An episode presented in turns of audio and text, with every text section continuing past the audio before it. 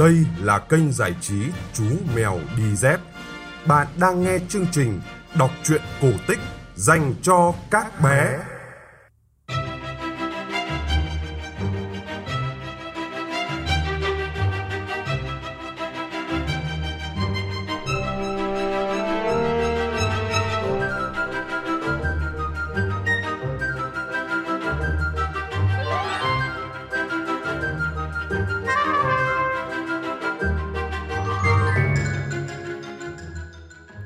Bạn nhỏ thân mến, các bạn đang nghe chương trình kể chuyện cổ tích phát vào 9 giờ tối hàng ngày trên kênh giải trí Chú Mèo Đi Dép.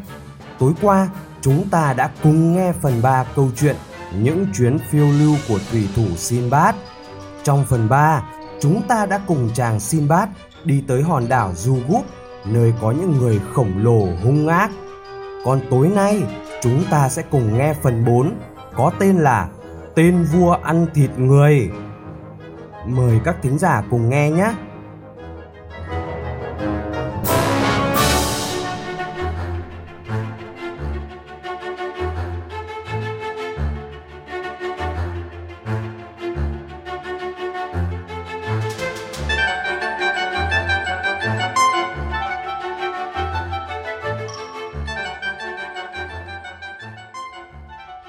Sau vài năm sống một cuộc sống trầm lặng, tôi lại bắt đầu thấy nhớ ra diết những chuyến phiêu lưu trên biển cả.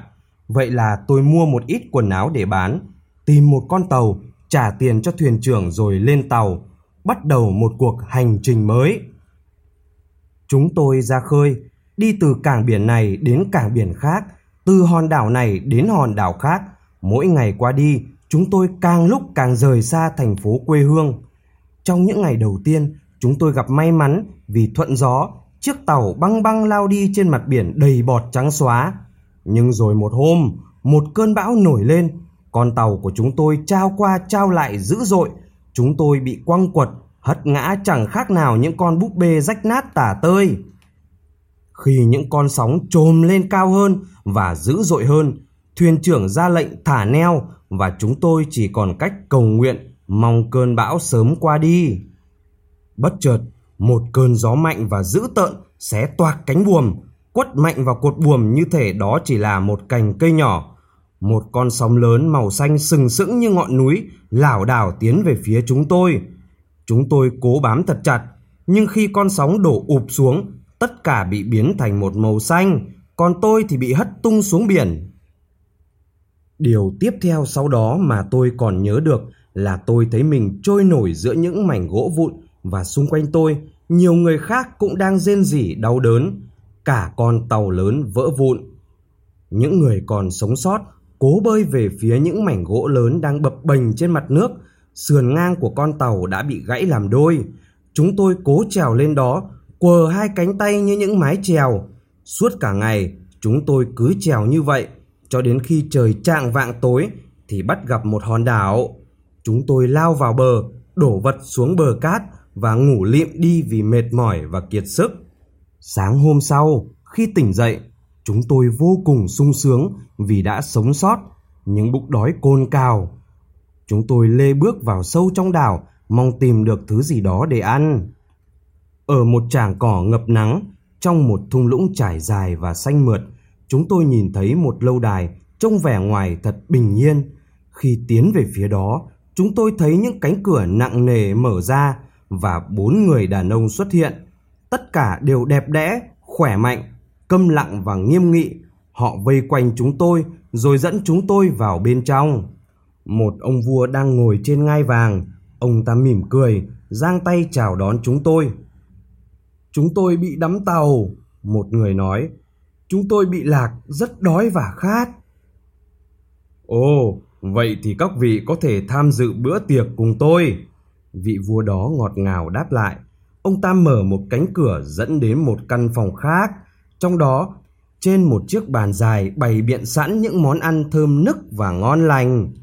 Những người đồng hành của tôi lao ngay đến, họ ngồi và bắt đầu ăn một cách ngon lành. Nhưng mặc dù cũng đang đói, tôi lại ngập ngừng và lưỡng lự. Tôi cảm thấy có điều gì đó không ổn ở đây. Thế là tôi ngồi xuống và quan sát. Càng ăn, những người đồng hành của tôi càng trở nên tham lam và ăn ngấu nghiến. Họ nhét đầy thức ăn vào miệng.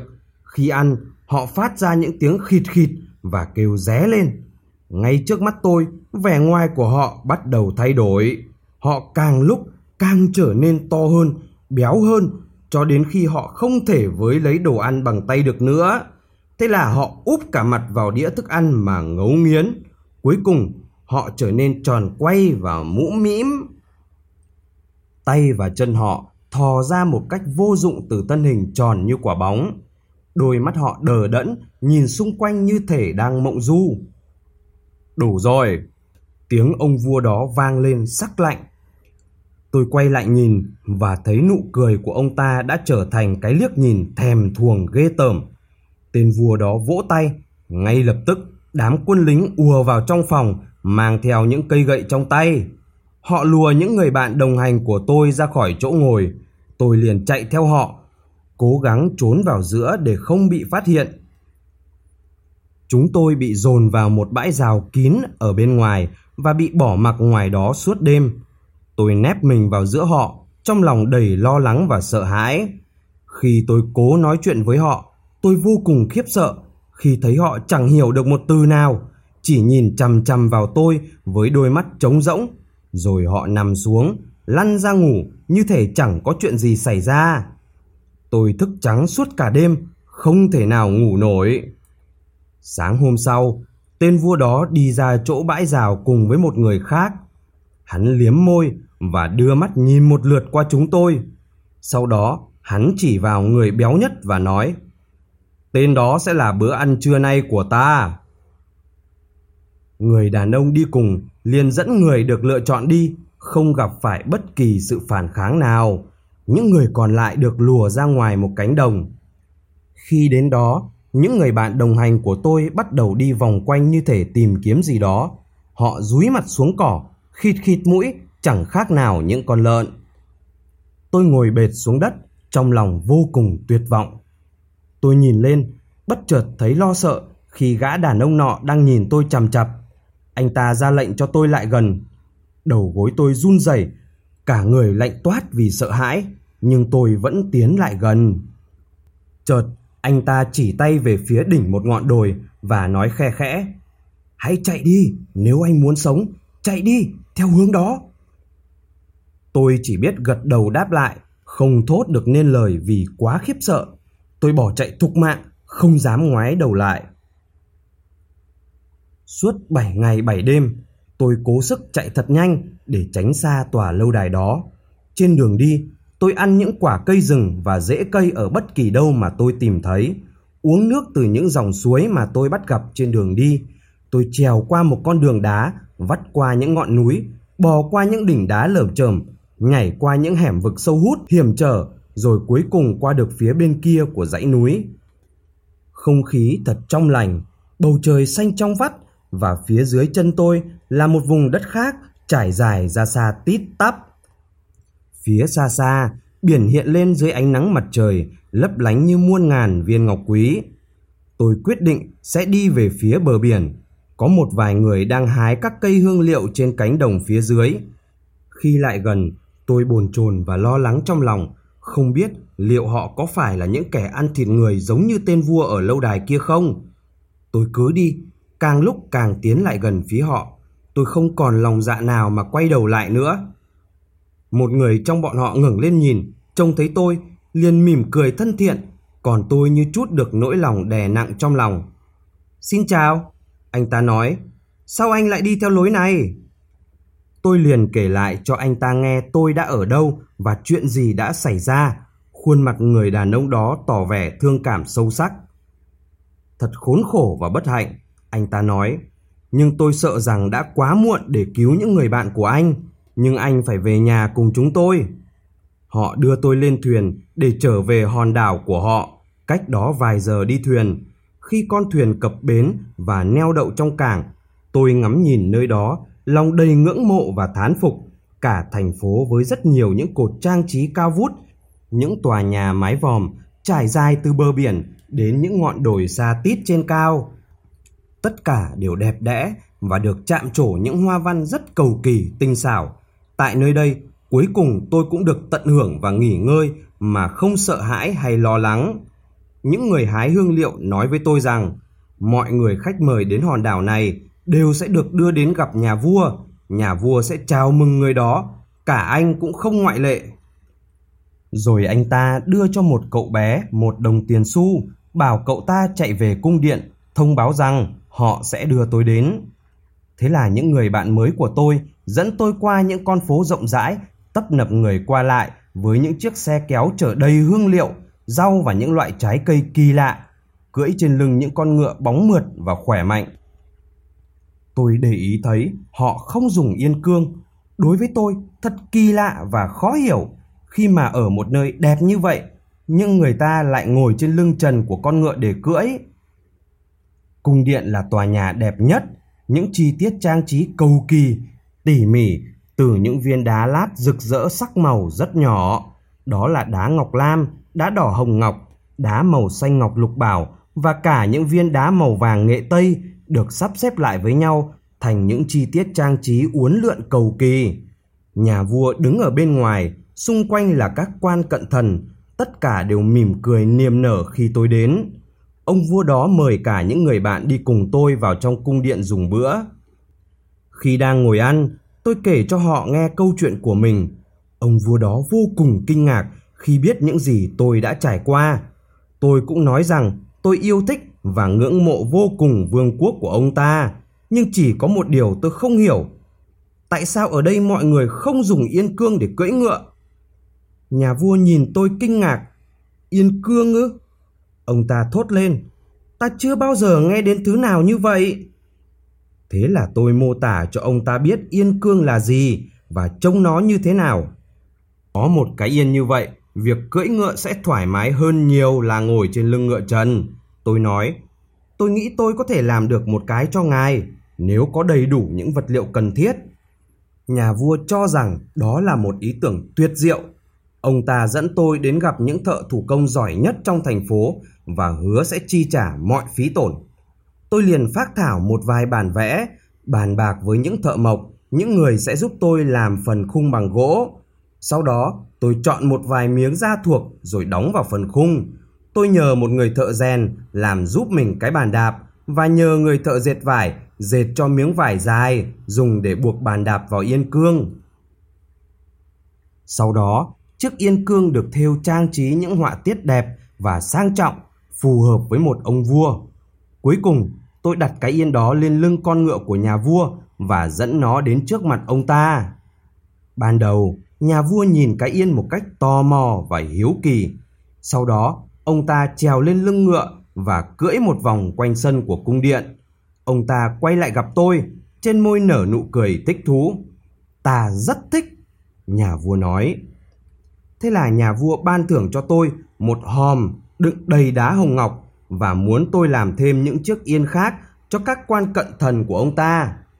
Tôi liền thuê một xưởng nhỏ, có một căn phòng phía trên làm phòng ngủ và bắt đầu tiến hành công việc được giao. Khi các viên quan cận thần của ông ta đã có đầy đủ yên cương, thì những người giàu có trong thành, cả đàn ông và đàn bà, đến gặp tôi, trả tiền để tôi làm cho họ những cái yên như thế. Họ luôn trả công cho tôi bằng những viên đá quý, đó là thứ được dùng làm tiền tệ trên hòn đảo này, chứ không phải là vàng hay là bạc. Tôi làm thêm nhiều chiếc yên khác nữa và thu được kha khá số ngọc quý. Nhà vua mời tôi đến dùng bữa với ông ta mỗi tuần một lần và tỏ ra rất hài lòng với những gì tôi làm. Tôi kết thân với một vài viên quan cận thần của ông ta và có cơ hội được quen biết cháu gái của nhà vua. Đó là cô gái đáng yêu và duyên dáng nhất mà tôi từng được gặp. Một buổi tối, nhà vua nói với tôi, bây giờ gần như tất cả mọi người trên đảo này đều đã có yên ngựa để dùng. Thế anh định dùng tài năng của mình để làm gì khi không còn ai ở đây có nhu cầu làm yên nữa? Tôi sẽ mua một con tàu, tôi vui vẻ trả lời. Sau đó, tôi sẽ thuê một đoàn thủy thủ để họ đưa tôi về quê hương. Tôi rất yêu thích đất nước của ngài và con người nơi đây, nhưng tôi đã ở đây quá lâu rồi. Khuôn mặt nhà vua trở nên buồn rầu và tôi cũng thấy cô cháu gái của ông ta cũng vậy. ta phải làm sao để thuyết phục anh ở lại đây nhỉ? Nhà vua nói, có lẽ nếu ai đó ở đây chiếm được trái tim anh, anh có thể xem đây là quê hương của mình. Tôi thận trọng quan sát khuôn mặt cô cháu gái của nhà vua. Cô gái cúi đầu nhìn xuống bàn tay mình, khuôn mặt nàng đỏ ửng lên khi nghe nhà vua nói. Có lẽ tôi có thể coi đây là quê hương mình nếu chiếm được trái tim của ai đó phải không? Tôi hỏi lại một cách đầy thận trọng. Cô gái ngẩng lên nhìn tôi, đôi mắt nàng sáng lấp lánh và như vậy tôi đã có được câu trả lời của nàng. Nhà vua nhìn theo ánh mắt của tôi, mỉm cười vui sướng. Vậy là giải quyết xong rồi nhé. Ông ta reo lên, anh sẽ cưới cháu gái của ta. Nhà vua cầm tay tôi đặt vào tay nàng. Tiếp theo đó, một buổi lễ kết hôn đã diễn ra. Nói thật với các bạn là tôi chưa bao giờ hạnh phúc hơn thế. Tôi đang yêu và nghĩ rằng tôi chẳng cần phải lang thang trên biển làm gì nữa. Tôi mua một căn nhà nhỏ với một khu vườn thật đẹp và sống hạnh phúc trong một vài tháng. Rồi sau đó, một chuyện khủng khiếp xảy ra. Em gái của vợ tôi bị ốm rất nặng. Cô ta đã kết hôn với quan đại thần của nhà vua và sống ở gần ngôi nhà của vợ chồng tôi. Vợ tôi thường hay đến chăm sóc cho cô ta. Thầy thuốc đưa thuốc cho vợ tôi để nàng mang đến cho em gái mình. Nhưng cô ta càng ngày càng yếu hơn và mất chỉ một tuần sau đó. Chồng cô ta vô cùng đau khổ.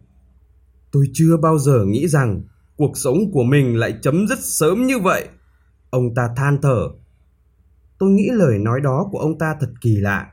Cho dù tình yêu của ông ta dành cho vợ mình có sâu sắc thế nào đi chăng nữa. Đó là cô ấy. Cuộc sống của cô ấy đã chấm dứt. Tôi nhẹ nhàng nói. Không phải cuộc sống của ngài đã chấm dứt. Tôi biết là sẽ rất khó khăn để vượt qua nỗi đau này. Nhưng ngài vẫn phải sống cuộc sống của mình. Hãy mạnh mẽ để tiếp tục sống. Nhưng người đàn ông lắc đầu nói.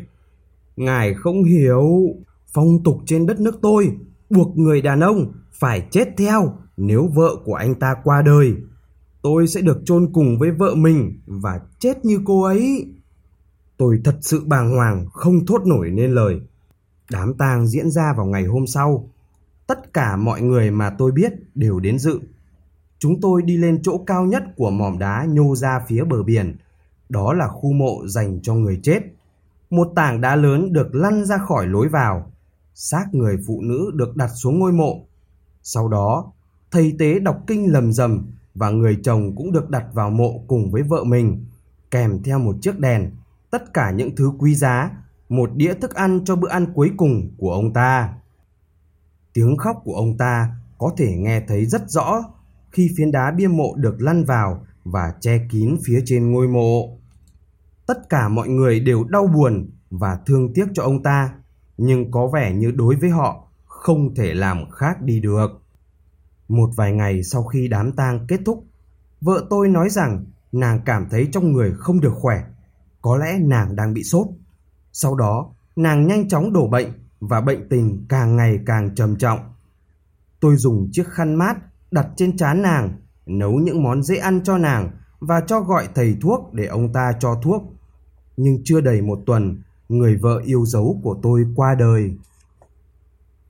Những ngày sau đó trôi qua mơ hồ và đầy đau đớn. Trước khi kịp nhận ra, tôi đã thấy mình được đưa xuống ngôi mộ trên mỏm đá cao nhất, nhô ra phía bờ biển, cùng với người vợ yêu của mình. Khi phiến đá lăn qua và che kín ngôi mộ, tôi thề phải tìm cách thoát ra. Cầm trên tay ngọn nến duy nhất có được, tôi nhìn xung quanh. Tất cả số đá quý tôi có được khi làm những chiếc yên ngựa đều được chôn theo. Chúng tỏa sáng lấp lánh dưới ánh sáng của ngọn nến. Tất cả những thứ đó chẳng có nghĩa lý gì cả. Nếu mình không thoát ra được khỏi đây, tôi thầm nghĩ. Tôi đi loanh quanh trong hầm mộ, cố không nhìn những bộ xương khô được trùm kín ở quanh tôi. Tôi không tìm được lối nào để thoát ra ngọn nến trong tay tôi bắt đầu tắt lịm. Tôi đứng một mình trong bóng tối đen đặc. Ngay khi đã hoàn toàn tuyệt vọng, tôi chợt nhìn thấy một tia sáng rất nhỏ ở phía xa xa cuối lăng mộ. Đó là ánh sáng ban ngày. Tôi vội vã lao bổ về phía đó, điên cuồng cào tay vào đống đá, lăn những phiến đá lớn ra, cố làm cho cái lỗ bé xíu đó trở nên rộng hơn. Dần dần, cái lỗ được mở rộng ra, cho đến khi tôi có thể chui vừa qua đó. Tôi thò đầu ra bên ngoài và nhìn xuống vách đá dựng đứng. Xa xa phía bên dưới là mặt biển đang tung bọt trắng xóa. Tôi biết rằng nếu nhảy từ trên này xuống, tôi khó lòng mà sống sót. Thế là tôi quay lại hầm mộ, lục tìm trong những thứ được chôn theo người chết và nghĩ ra một cách. Tôi đổ hết rượu trong hai thùng rượu đi, nhét đầy vào đó số đá quý của mình, rồi đậy kín nắp thùng lại và buộc chặt hai thùng với nhau. Sau đó, tôi buộc nhiều miếng vải lại với nhau để tạo thành một dải thật dài. Một đầu tôi buộc vào hai chiếc thùng đá quý, một đầu tôi buộc vào một tảng đá lớn bên trong hầm mộ. Khi mọi thứ xong xuôi, tôi ngồi ăn món ăn cuối cùng mà người ta đã để lại đó cho tôi. Tôi không thật sự đói khi ngồi giữa những bộ xương, nhưng tôi không biết bao lâu nữa tôi mới lại tìm được thứ gì đó để ăn. Sau khi nói lời từ biệt người vợ yêu của mình, tôi đẩy hai thùng đá quý ra khỏi cái lỗ đó. Tôi nhìn hai cái thùng rơi xuống mặt biển phía dưới, làm nước bắn tung lên. Rồi tôi trèo theo chiếc dây được làm bằng những mảnh vải nối lại với nhau xuống phía dưới. Khi tôi chạm được vào hai thùng đá quý, tôi tháo dây buộc và trôi bập bềnh trên mặt nước biển. Tôi không thể đi xa với cái bè tạm thời đó, nhưng tôi cố trèo bằng hai cánh tay của mình, mắt liên tục quan sát xem có con tàu nào đi ngang qua không. Cuối cùng thì sự may mắn cũng đến. Một con tàu đi ngang qua chỗ tôi vào ngày thứ hai tôi lênh đênh trên biển. Đám thủy thủ trên tàu vô cùng kinh ngạc khi nhìn thấy tôi ở một nơi hoang vắng như vậy. Họ kéo tôi lên, cho tôi ăn và cho tôi quần áo sạch để mặc. Khi đã hồi phục, tôi kể lại cho họ nghe câu chuyện của mình. Họ nói rằng đó là câu chuyện thú vị nhất mà họ từng được nghe. Tôi tặng họ một vài viên đá quý của mình để trả ơn họ đã cứu sống tôi, nhưng họ quá tốt bụng nên từ chối món quà đó. Cứu sống một người là món quà lớn nhất đối với chúng tôi rồi. Họ nói và họ hứa sẽ đưa tôi trở về thành phố quê hương mình. Chuyến đi trở về thật là dài, tôi được nhìn thấy nhiều điều thật tuyệt vời và kỳ lạ. Những bãi cỏ trôi nổi trên mặt biển, mang theo trên đó những bông hoa rực rỡ, những nàng tiên cá vui đùa giữa những ngọn sóng, những ngôi sao băng lao vút xuống làm rực sáng cả bầu trời. Nhưng điều tuyệt vời hơn cả đó là nhìn thấy đất liền của thành phố quê hương lấp ló phía cuối chân trời xa xa. Tôi thề trong lòng sẽ ở lại mãi mãi trên miền đất yêu thương đó cho đến cuối cuộc đời. Nhưng rồi, không lâu sau, tôi bắt đầu nhớ ra giết những cuộc hành trình cam go, đầy thử thách nhưng chứa đựng biết bao điều thú vị. Thế là tôi lại bắt đầu chuẩn bị cho chuyến hành trình thứ năm của mình.